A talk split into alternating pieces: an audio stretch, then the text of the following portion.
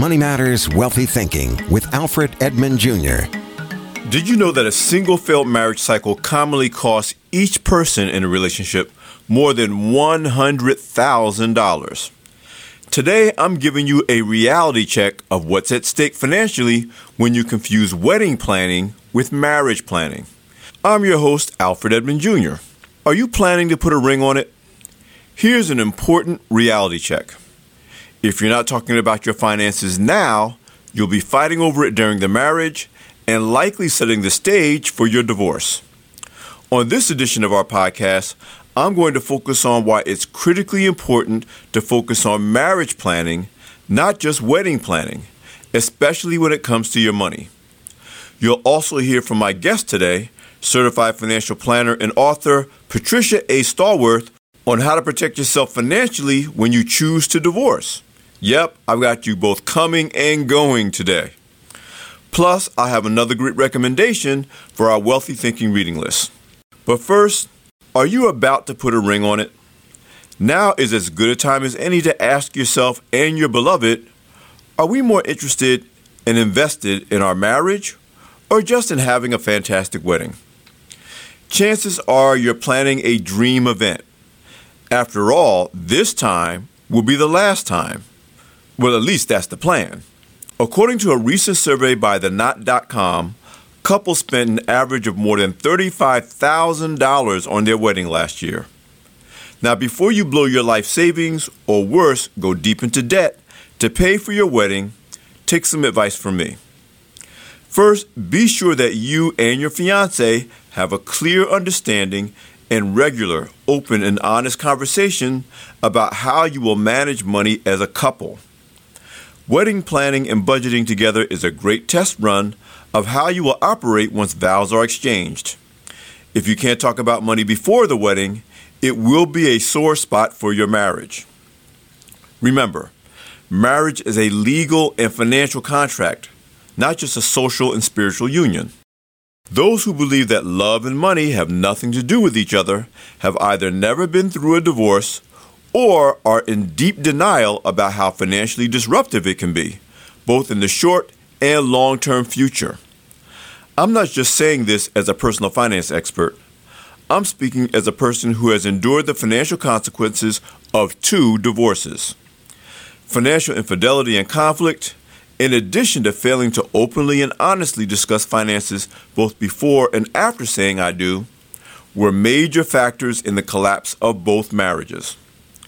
I must emphasize the discussion about money should be focused on the marriage, not the wedding.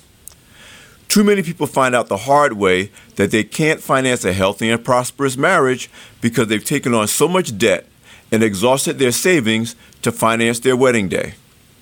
As too many divorced and unhappily married couples know, money can't fix a broken relationship, but bad money habits can destroy a healthy one. So here's some things you can do to prevent that from happening to you. Be financially intimate with each other, meaning be totally open and honest about your financial habits and history, including your credit reports, taxes, debts, assets, child or spousal support obligations, other income. Again, if you can't trust each other to be honest about your financial situation and your goals and liabilities before you marry, you are not ready to get married. Also, agree to a budget now and meet monthly to discuss and manage it together. Make financial decisions jointly, even if one or the other partner actually spends the money, handles the savings, and pays the bills. This is about working together in partnership with shared responsibility and complete transparency. Never use financial information as a weapon, nor punish or ridicule your mate's past financial mistakes or lack of financial education and never spend or withhold money to hurt or punish your partner. This is known as financial abuse, and it has a 98% correlation with other forms of violence, including verbal, emotional, and physical abuse in relationships. Set financial goals as a couple and never put individual wants above jointly agreed upon objectives. Always put your goals ahead of the demands and expectations of your family and friends. Be financially faithful. That means, for example, never spending money and hiding it from your partner. And don't worry about which partner is bringing in the most income. Instead, focus on financial planning as a team, eliminating debt and increasing total household net worth, regardless of your income sources.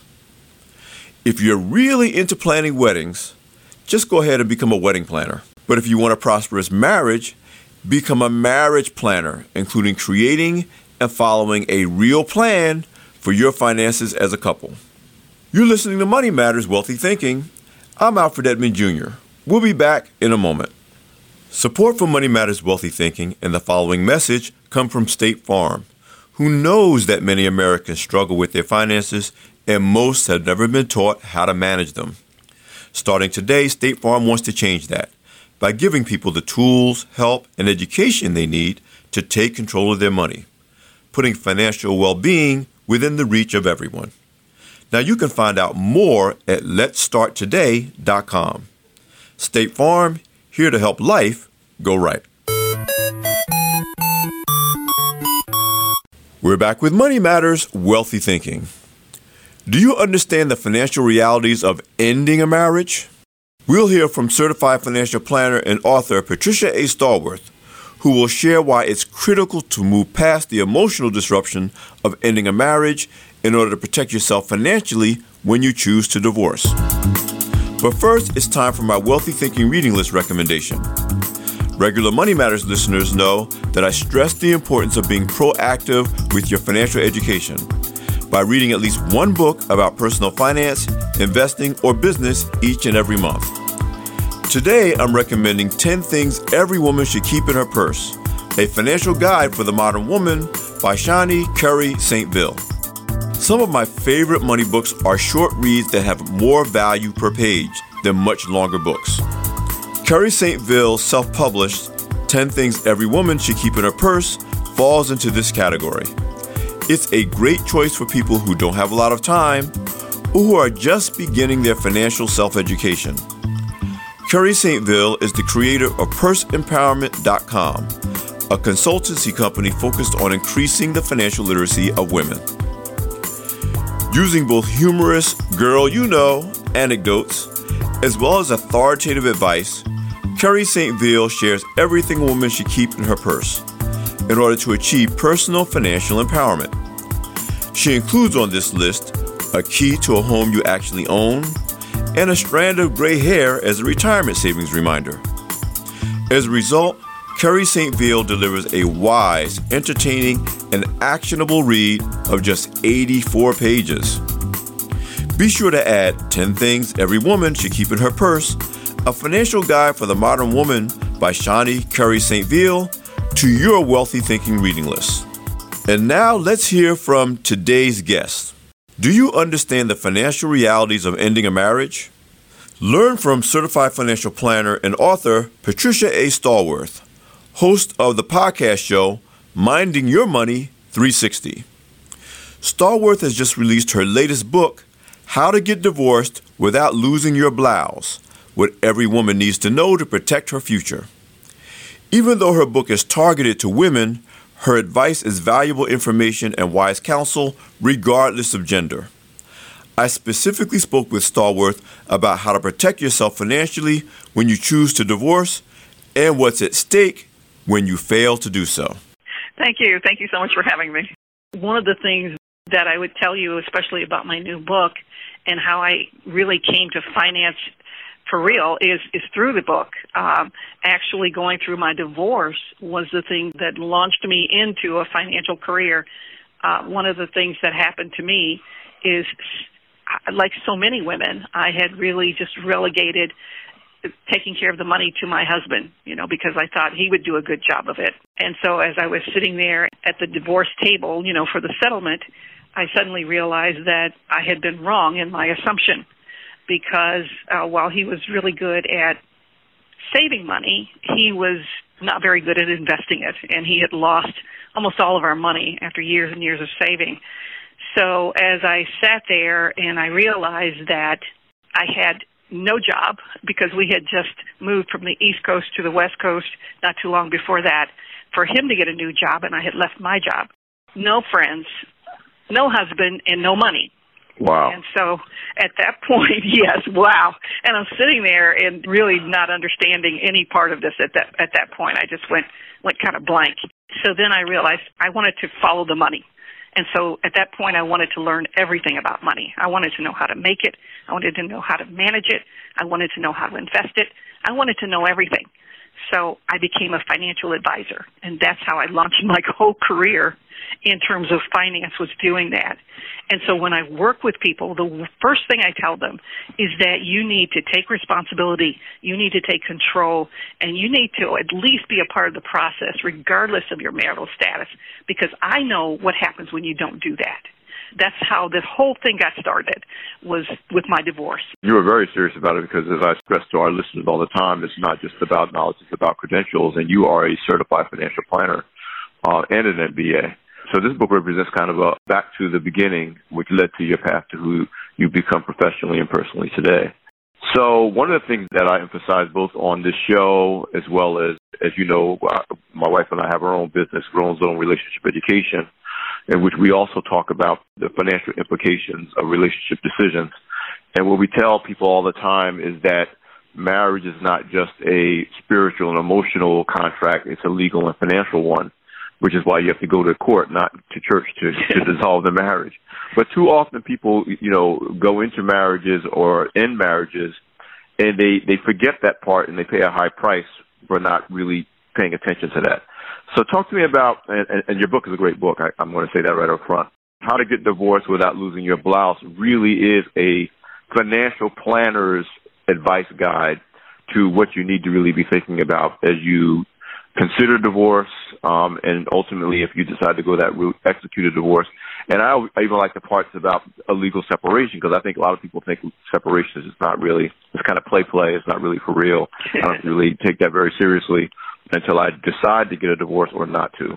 So talk to me about your approach as a financial planner to marriage and divorce and how you advise your clients? One of the first things that I do is when I get the couple before they get married, then we have that money talk. And we really get deep into how you're going to manage money in the marriage because money, as you know, is one of the top reasons that people get divorced. So getting some understanding of how each of you are coming to the marriage with your various attitudes and thoughts about money is really key to get you going because you need that communication all the time, back and forth, back and forth. When I get to the point where a couple is going through a divorce, then that's a totally different story. And we have to begin to think about divorce as a business transaction because that's what it is. Yes. It is not. It has a lot of emotional components and it has a lot of a, a whole bunch of other things. But at the end of the day, it is a business transaction. So you need to get your head in the game and you need to realize that this is one life, you know, one part of your life ending and a new one starting. And the thing that you need to be focused on is what do I need to have in place so that I can start my new life and be okay, you know, make myself as whole as possible again.